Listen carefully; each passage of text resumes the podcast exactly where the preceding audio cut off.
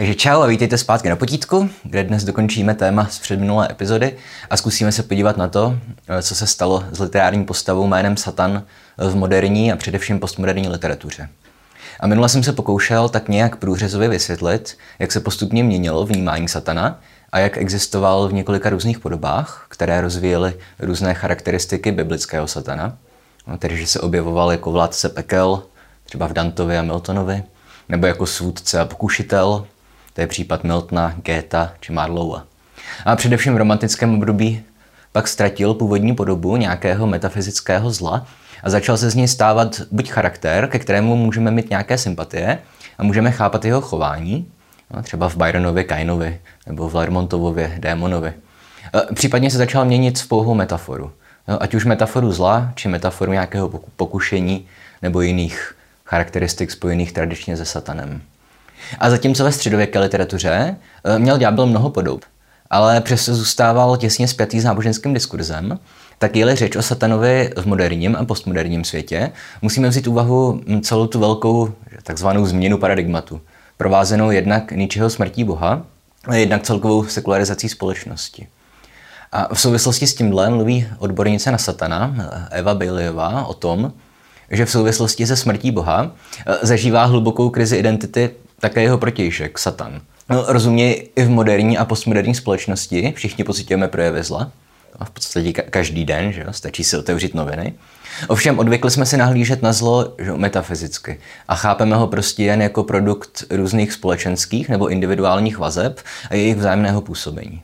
No, nebo řečeno jednoduše, dnes už nemáme ve zvyku připisovat zlo komukoliv a čemukoliv nadpřirozenému. Nepřipisujeme zlo nikomu jinému než samotným lidem. No. A všichni znají ničeho smrt Boha, ovšem zajímavé je, že svého ničeho má i Satan.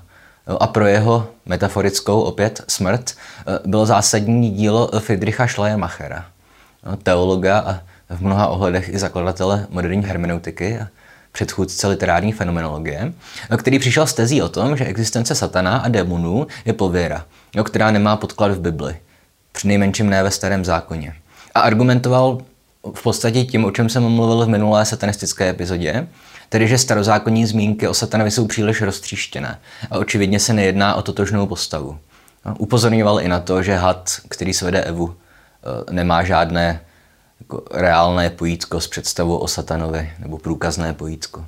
Jo, a kromě toho tvrdil, že samotný koncept toho dualismu Bůh versus Satan byl převzatý jednak z pohanských náboženství a jednak, že byl výsledkem křesťanské kosmologie prvního a druhého století našeho letopočtu.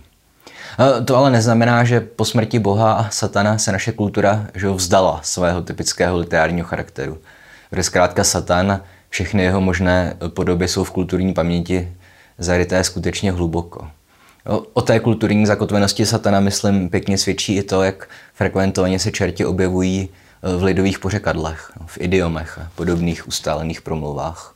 Ves dík čertu, go to hell, zum Teufel, čiň čertu dobře, peklem se ti odmění.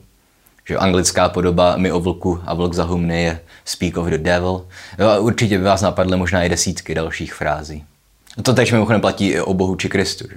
Kolikrát i jako ateisti nebo agnostici řeknete, pane Bože, když vás něco naštve, nebo Ježíši Kriste, to je Magor, Šmaria Pano, nebo Hašiš Maria, jak říkáme my smažky. No, tohle je mimochodem ukázkový příklad konceptu, kdy vlastně zůstává ve společnosti něco živé, alespoň prostřednictvím jazyka, i když už to nemá reálný vliv na existenci společnosti nebo alespoň její nějaké významné části. No a stejně jako v případě idiomu, ale taky v literatuře platí, že postava satana už zůstává jenom vědomně mytologickou postavou, kterou užíváme spíše ze zvyku, ze setrvačnosti. No, a jak už jsem říkal, její charakteristiky jsou stále více metaforické a vytrácí se doslovný ďábel jakožto protivník Boha či nějaký domělý zdroj všeho zla. Dneska už, myslím, chápeme zlo spíš tak nějak v souladu s koncepcí banálního zla, že Hany Arendtové. Tedy, že zlo je spíš naší inherentní součástí a záleží na tom, zda dostaneme prostor k tomu nějak ho ventilovat. A to už by samozřejmě bylo téma na úplně jinou epizodu. No a pokud měl být tohle nějaký úvod do tématu, tak teď bych měl po vzoru středoškolských slohových prací ještě uvést stať a závěr. S tím, že ve stati bych se chtěl dívat jednak na vyložení literární reflexy moderního a postmoderního satana a jednak na to, jak byl vnímaný společensky, jo, mimo rámce vysoké literatury. A tímhle si začneme, protože je vždycky lepší znát nejdřív společenská východiska a až potom mluvit o jejich literární transformaci. No a tedy sklon k metaforizování satana eh, je pěkně vidět už v době počínajícího modernismu, v Británii 19. století, za Dickense i před ním, eh, kdy se různé pekelné nebo ďábelské metafory začínaly používat pro popis industrializace měst a pro popis divokého kapitalismu a z něj vyplývající mezerné situace nižších společenských vrstev. No a tak například eh, Charles Napier popisuje dobový Manchester jakožto komín světa – Jo, a popisuje ho zcela v rámcích jo, Dantovského inferna, nebo, nebo aspoň Dantova města Dis. No, tady mám citace. Mm. Bohatí reraši, chudí grázlové, opilí pobudové a prostitutky. Ti všichni společně budují zdejší morálku. Silný déšť vytváří hustou omáčku ze sazí a jediné, co lze v mlze spatřit, je obrovský komín. Jaké je to místo? Samotná brána do pekel. No, mimochodem, eh, abych nějak ilustroval, jak moc se já sám prostřednictvím vyrábění potítka učím, tak eh, v jedné předešlé epizodě jsem z nějakého důvodu zmiňoval básničku Jerusalem eh, od Williama Blakea. A dnes ještě zopakuju. Že to je v podstatě apokryfní příběh o tom, že Kristus měl v mládí vyrazit na, na výlet do dnešní Anglie. Jo, a první dva verše jsou And did those feet in ancient time walk upon England's mountains green. Doporučuji také jako písničku od Monty Pythonu. A mluvil jsem o tom, že ten jako celkově spíš jednoduchý text uh, obsahuje i matoucí pasáž And was Jerusalem builded here among these dark satanic mills. Jo. A už se mimochodem vzpomínám, mluvil jsem o tom v epizodě o Krabatovi. Co jsem přemýšlel nad tím, proč byly mlýny spojované s ďáblem. Každopádně tehdy jsem ale říkal v té epizodě, že jsem se setkal s interpretací, že ty Blakeovy satanské mlýny že mají odkazovat k industrializaci. A pak jsem dodal, že jsem na jedné konferenci někoho slyšel tuhle interpretaci hrozně hejtovat jako úplný nesmysl. Ale když jsem se četl tu studii o satanistických metaforách při popisech industrializace Británie, ze které jsem citoval, eh, tak mi takové čtení Blakeova Jeruzaléma připadá jako stále více logické. A opět, už si, už si mě hrozně mě mrzí, že si nemůžu vzpomenout, eh, kdo byl ten člověk, který měl námitky proti tomu, ale to je jedno, no, to jen tak na okraj k tomu, jak zkrátka člověk neustále mění názory na literaturu a její interpretace. No, to je na téhle práci asi to nejzábavnější mimochodem. Že to není tak, že se naučíte nějaké základní interpretace a výklady a do konce života s tím jako učitel přežijete, ale No a nic, tolik k reklamě na studium literatury a teď zase zpátky ke společenskému vnímání satana. Sponzorem dnešního videa je učitelství češtiny a satan. No a tedy ke konceptu industrializovaných měst, připomínajících vizuálně satanovou pevnost, pandemonium, se celkem rychle přidali koncept, který městům dával i jiné pekelné vlastnosti. Jo, nikoliv pouze vizuální, ale také hlubší. No, především šlo o myšlenku, že v rámci migrace z vesnic do měst za prací v továrnách e, došlo k procesu analogickému cestě duše do pekla. Tedy, že to měl být nezvratný proces ztráty duše a následného života ve věčné bolesti a bídě. No, což metafora je slabé slovo, metonymie je spíš, že jo. A konečně už v tom citátu od Napiera, eh, on tam zmiňoval, že to je jako brána do pekel, ten Manchester, že? Jak víme od Danta Alighieriho, tak na branách pekla stojí nápis Zanech všech nadějí, kdo vstupuješ v tato místa. Jo. A mohl bych hledat jo, příklady u Dickense nebo G.B. Shawa. Oba měli své satany nebo pekelné metafory. Jenže tahle metafora je příležitostně užívaná dodnes. No, mluvil jsem o ní nedávno v souvislosti s muzikálem Hadestown, který vznikl nějakých 20 let zpátky a přesto se drží toho původního viktoriánského schématu, tedy podzemní továrny jakožto lidského a reálného ekvivalentu nadpřirozeného pekla nebo hádu z řecké mytologie, čehokoliv. Jo, a někteří autoři, jmenovitě třeba David Pike, ti zase rozvíjejí teorie o tom, že s urbanizací a industrializací v 19. století e, souvisela i změna pohledu na prostitutky a jejich domělé spolčení s ďáblem. No, protože před nástupem modernismu e, docházelo k demonizaci žen především prostřednictvím narrativu čarodějnictví, no, které bylo samozřejmě spojováno s ďáblem celkem vehementně a bez nějakých větších diskuzí po několik staletí. Ovšem jednak kvůli oslabení vesnického elementu a také v souvislosti s osvícením a úpadkem světské moci církve, tak fenomén upalování čarodějnic v našem prostoru v podstatě zmizel. Že? Poslední čarodějnice měla být oficiálně upálená v roce 1782. Ovšem opět, když máte nějaký fenomén zakořeněný ve společnosti po dlouhá staletí, tak sice můžete osvíceně dojít k oficiálnímu závěru, že čarodějnice neexistují, což ale neznamená, že v lidových úvahách či v téme kulturní paměti prostě dojde k tomu, že představy o spojenectví mezi satanem a ženami jen tak zmizí. A David Pike mluví eh, celkem poeticky o tom, že Satan v lidovém uvažování opustil spolu s čarodějnicemi vesnice a doprovodil je na jejich nové pouti do velkoměsta, kde se z čarodějnic proměnili v prostitutky, ale jejich starý dobrý přítel Satany neopustil a doprovázel je i na jejich toulkách po nočním městě. No. A s tím letím mimochodem souvisí i fenomén satanovy proměny eh, ze středověkého vládce a mocného ducha v postavu, která se plíží nějakými podzemními uličkami a kanály. Jo, spolu s tou spoděnou společností, se s prostitutkami a zloději. Jo, namísto toho, aby stál schovaný za trůny králů a politiků a pokoušel se ovládnout svět. Jo, a o tomhle fenoménu píše opět Eva Marta Baileyová v knize nazvané prostě Satan jako literární charakter. A ona upozorňuje na to, že především v době nástupu modernismu e, začalo docházet k různým průnikům, či dokonce splývání charakteru Satana a Ahasvera, či Kaina. S tím, že Ahasver, věčný nebo toulavý žid, je v podstatě apokryfní postava, poprvé zachycená v textech ze 13. století, která měla podle různých příběhů odepřít Kristovi odpočinek při křížové cestě, případně se mu měl vysmívat nebo ho i udeřit. Mně se nejvíc líbí ta verze, kdy se Ahasver Krista posměšně zeptá, no, tak ty tvrdíš, že se vrátíš? A Ježíš odpoví, ano, a ty tu na mě počkáš. A tak musí Ahasver bloudit po zemi až do posledního soudu a nikde nenalezne klidu a nikde nenalezne odpočinku. Cool. Mimochodem Ahasver byl velice populární v antisemické nacistické propagandě. Že ten Der ewige Jude. A mimochodem tohle neplatí jen o apokryfním Ahasverovi, ale taky o Kainovi z knihy Genesis kterému Bůh po vraždě bratra Abela řekne, že bude na zemi tulákem a štvancem. Ten restless wanderer v angličtině. A když už mluvíme o Kainovi, mimochodem, tak v Byronově dramatu Kain jsou Satan s Kainem jediné snesitelné, v podstatě pozitivní charaktery. Abych se ještě vrátil k tomu romantickému eh, idealizování Satana. No a směšování Satana s Ahasverem nebo Kainem je opět celkem logické. Eh, jednak především protože lidová tvořivost prostě tíhne k tomu, že směšuje a kombinuje různé charaktery. S tím, že když zkrátka máte dva charaktery, které jsou vnímané jako zlé, tak se nabízí jejich promíchávání. Že? To též platí pro satana a hada z Edenu. Jo. Nepochybuju ani o tom, že někdo přišel ze stotožněním ďábla a Jidáše. A tak už v 18. století psal Daniel Defoe ve svých dějinách ďábla o tom, že ze satana se po jeho pádu stal vagabund který bezsilně obchází zemi, a opět s tím, že pro tuhle interpretaci máme i oporu ve starém zákoně. Protože, jak už jsem zmiňoval v minulé epizodě, tak i v úvodu knihy Job se Satan vrací ze svých toulek po zemi.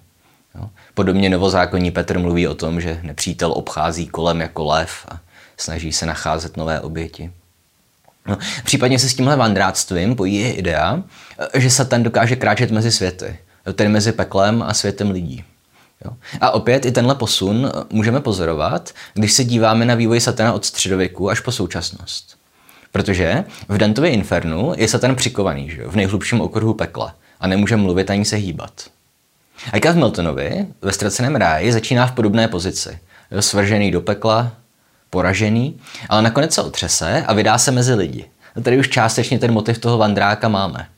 A v moderním a postmoderním diskurzu už je nejvíce ustálený obraz satana právě jako toho vandráka, který nemá nějaký svůj domov a ani ho nemůže nalézt. Jo, moderní satan v podstatě ztratil peklo. Hmm. Vis Netflix. A mimochodem už několikrát jsem zmiňoval, že literární satan eh, byl nejvíce populární v britském romantismu. No a k tomu je mnoho důvodů. Eh, jednak posedlost romantiku Miltonem, jednak romantický titanismus, ta idea vzpoury proti bohům a autoritám, ale všimněte si toho malého detailu, že pro romantiky byl typickým motivem právě Wander. Motiv poutníka, bloudícího, nebo alespoň zdánlivě bloudícího, toulajícího se po světě. V našem prostředí, že klasický případ Mácha, ale když se podíváte na životopisy britských romantiků, tak kam se na ně s cestováním či touláním Mácha hrabe. Zkrátka spojitost satana a romantismu má tolik různých důvodů a zdrojů, že k ní zkrátka muselo dojít. Wander, titanismus, Milton, všechno. A když už jsem u toho vandrování, eh, nabízí se i náhled do postmoderní situace, eh, kde bychom mohli taky metaforicky mluvit o nějakém že bezdomovectví, jo, ideovém i ideologickém. Jo. Kdy my postmodernisti žijeme ve světě, kdy nevěříme velkým narrativům, náboženským ani politickým, a nějaké formy nihilismu či indiferentního náhledu na svět se prostě nabízejí, že jo, přirozeně. A že jo, stejně jako Satan ztratil i své peklo, tak i my jsme ztratili představu o tom, co vlastně je zlo a co není zlo. A mimochodem ono je, že celkově lákavé dělat paralely mezi romantismem a postmoderní situací. Ale v podstatě bych řekl, že zatímco romantici Ďábla, Kaina nebo Ahasvera obdivovali jakožto bojovníky proti nějakému řádu a proti hierarchiím, tak v současném diskurzu jsou všichni tři trošku ztracení. Protože už v podstatě nemají proti čemu bojovat. Když postmodernismus systematicky rozpouští všechny velké narrativy a tedy i hierarchie a struktury. No a mimochodem, když už děláme paralely mezi Ahasverem, Kainem, Satanem a postmoderní situací, tak si všimněte i toho, že všechny tři postavy mají jako součást svého trestu nesmrtelnost. I když Satan je nesmrtelný, protože je to původním povoláním manděl. Ale Kain dostane své znamení, že jo, aby ho nikdo nesměl zabít, a umřít nemůže ani Ahasver. A tohle je motiv, který se v postmoderní či moderní literatuře objevuje opakovaně. Jo, tedy motiv zoufalství z života, který není možné ukončit z života v nihilismu a nepochopení a do velké míry i v nudě. Že? Tohle se týká jak klasických děl, dejme tomu povídky Smrtelný, nesmrtelný od, od Marie Shelleyové, ale i populární kultury, kde se tohle téma rozmohlo do celkem absurdních rozměrů. Když to Drákula, Huxleyho román Pořadě let, nebo Milion zítřků od Bobašova. Můj nejoblíbenější příklad je ta nesmrtelná postava ze Stopařova průvodce galaxií, která se tak strašně nudí, že se jako nový úkol vytyčí to, že urazí všechny myslící bytosti v galaxii. A přijde mi celkem vtipné, i když je to jenom náhoda, nic to neznamená, jo. No, že literární dějiny pro nás začínají vlastně eposem o Gilgamešovi, jo. tedy knihou o cestě za nesmrtelností.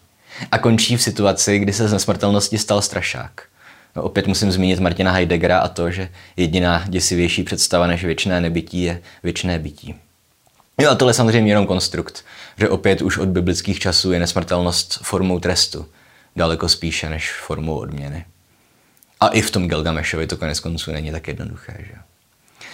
A to myslím stačí jako nějaký úvod ke kulturnímu vnímání satana a jeho přátel v moderním a postmoderním diskurzu. A ve zbytku videa bych to chtěl nějak ilustrovat ještě pomocí literatury. A možná i pop artu.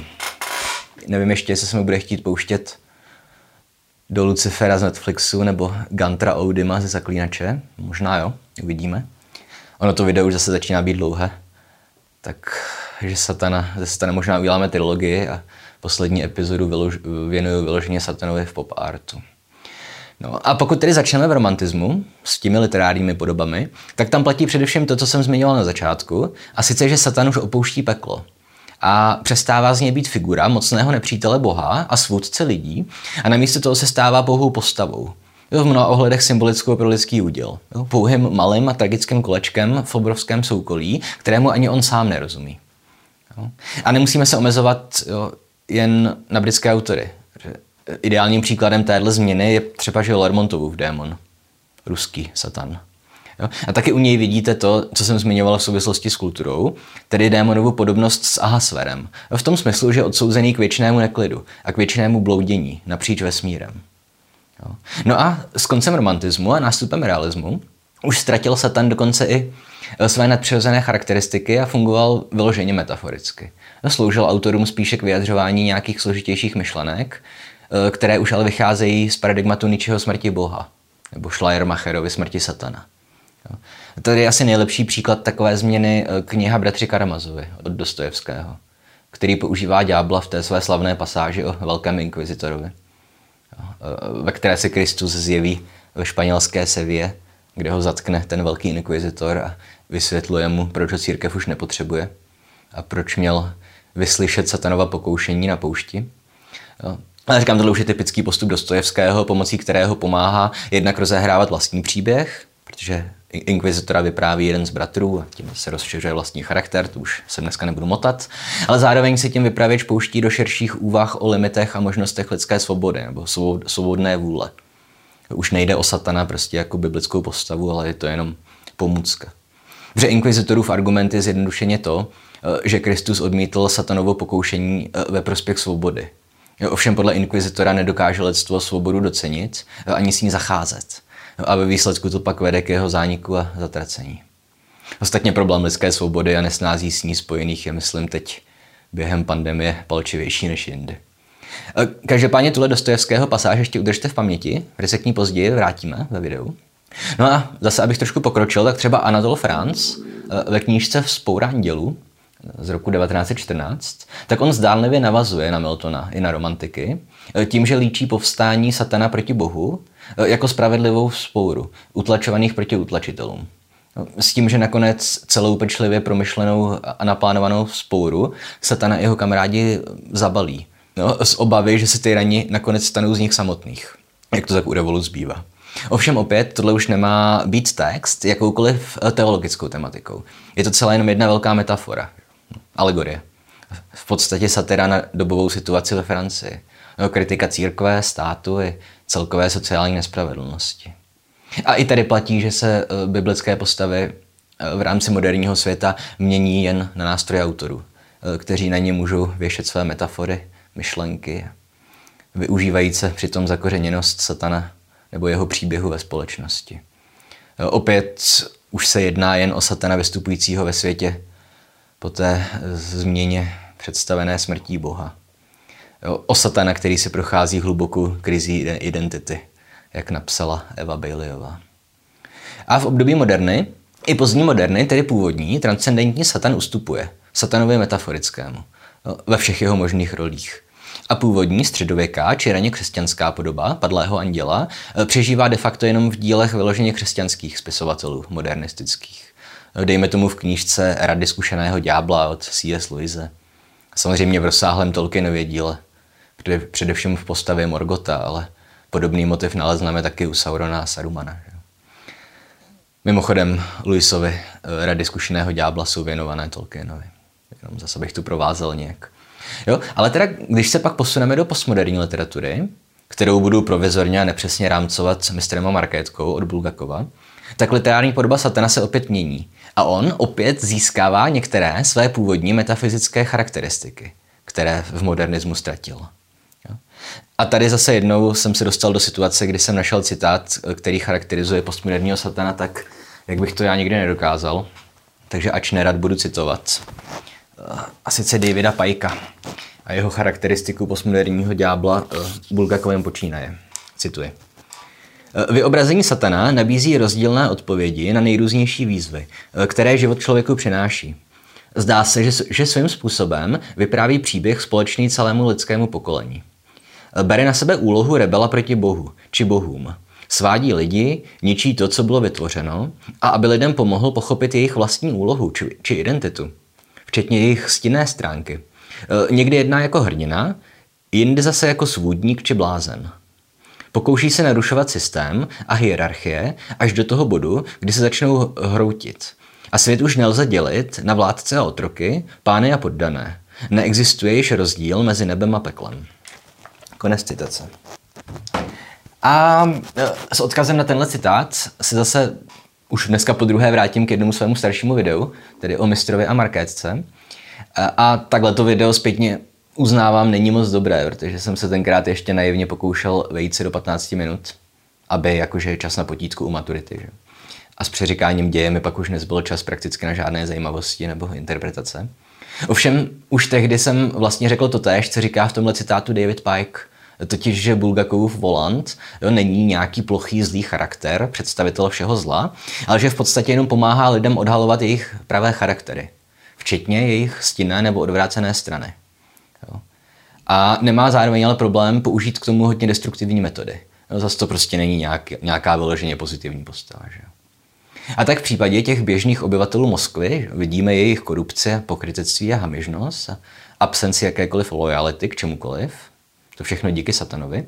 Ovšem v případě Markétky a mistra se Volandovi podaří vydolovat z nich v podstatě to nejlepší, co v nich je. Že? Nebo jejich potenciál aspoň z nich dostane. Nikoliv nezbytně dobrý, ale, ale potenciál.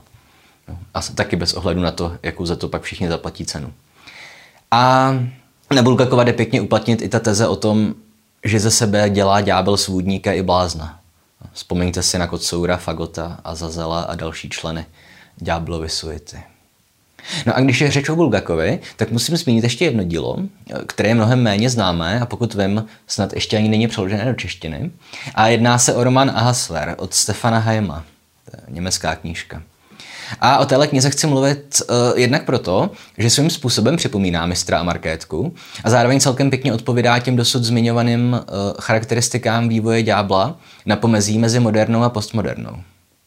No a v tomhle románu sledujeme jednak Ahasvera a taky jeho starého kamaráda, Lucifera, který v jedné z časových linek příběhu vystupuje jako jeruzalemský profesor, s očividně přiznaně ďábelským jménem Johanan Leuchtenträger, myslím. Jako světlonož prostě.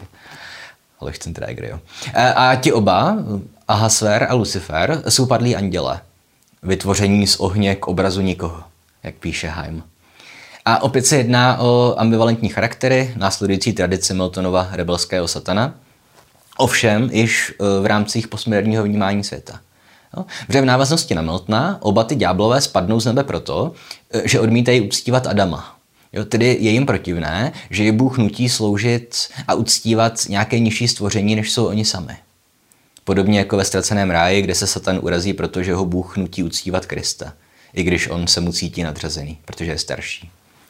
A dále, spíše už v návaznosti na romantickou tradici, se Lucifer i Ahasver u Haima společně toulají po světě a zažívají různá dobrodružství. S tím, že Lucifer pokračuje ve svých rebelích a vzpourách, zatímco Ahasver žije spíš takový kontemplativní život a je to v podstatě idealista a dobrák, který má lidi rád, jenom je nechce uctívat. No a proč jsem zmiňoval podobnost mezi Bulgakovem a Haimem? Především proto, že oba ty příběhy se odehrávají ve více časových rovinách. V Mistrově a Markétce je to stalinistická Moskva, ve které žijí oba protagonisté, a taky Jeruzalém za posledních dní Krista, které ale sledujeme v apokryfním podání, které se pisuje jako román o Pilátu Ponském bezejmený mistr. Že, že s tím, že protagonistou téhle novozákonní roviny je Pilát, nikoli v Kristus. No a Ahasver má dokonce tři roviny. S tím, že dvě jsou stejné jako u Bulgakova. První se odehrává zájmově současnosti, tedy v 80. letech v komunistickém východním Německu, a druhá se odehrává v biblických časech.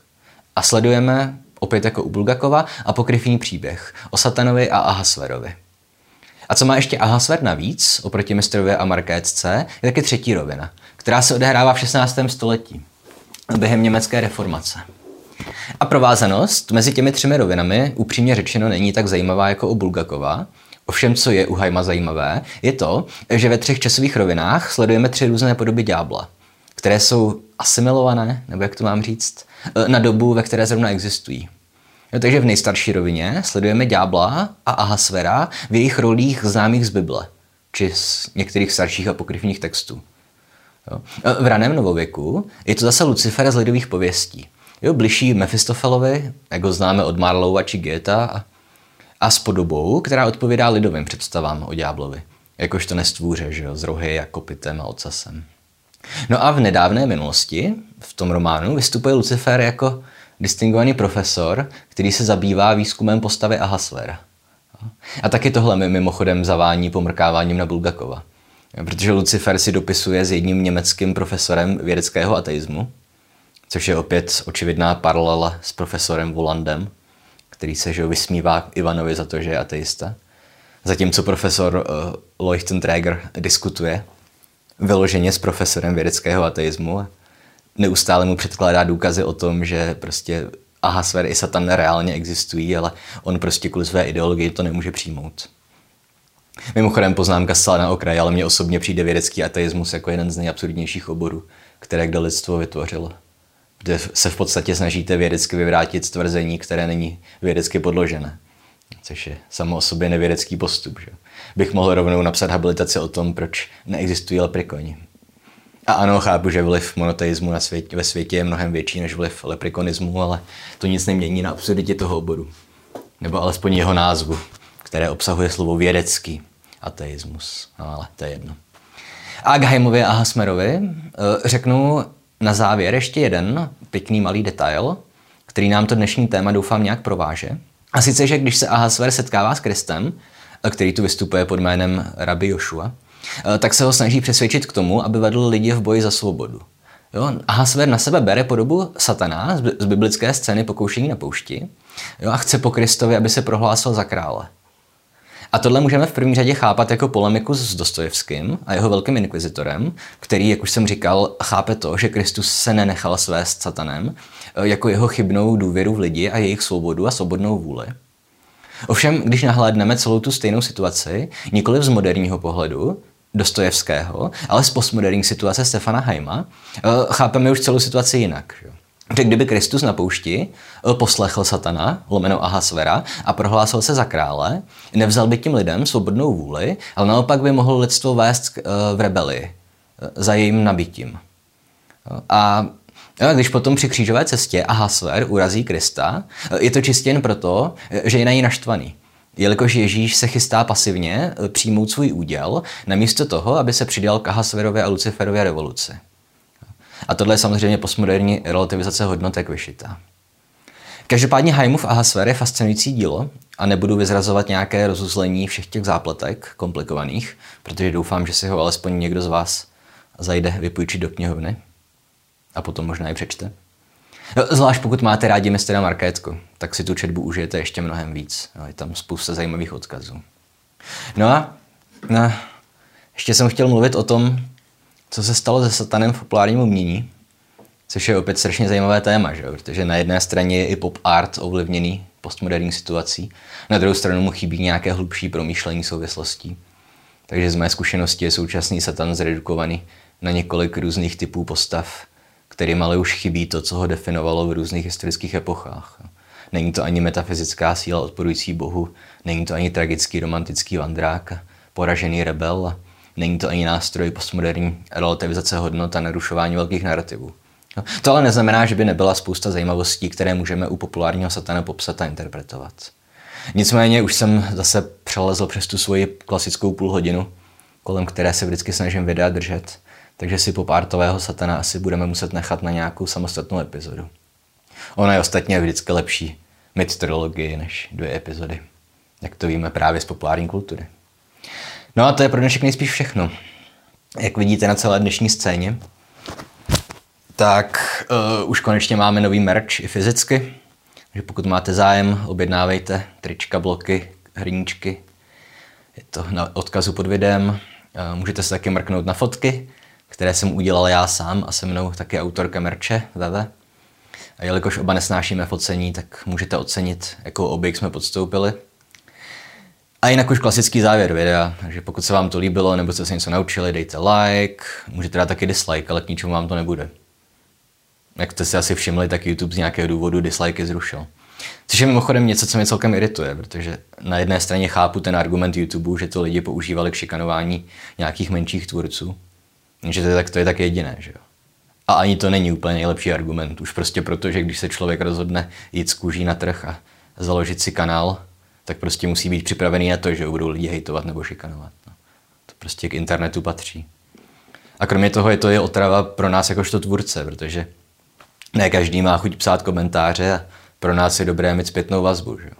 A samozřejmě nikoho netrápí pár dislikeů a pokud jich je nadstandardně hodně, tak se pak můžeme zamyslet nad tím, kde jsme udělali chybu. Že?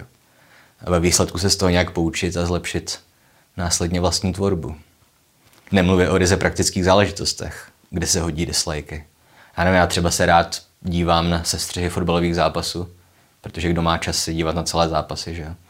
Což je ale něco, na čem na YouTube parazituje strašná spousta profilů, které, když hraje, dejme tomu, Barcelona s Bayernem Mnichov, tak hnedka po skončení zápasu nahrají video nazvané Barcelona versus Bayern Highlights. A to video obsahuje třeba nějaký zápas z FIFA, že? z počítačové hry, nemísto skutečného utkání. No a dřív stačilo kliknout, podívat se na poměr lajku a dislajku a hned bylo jasno. To už dneska nejde. No a to je jedno.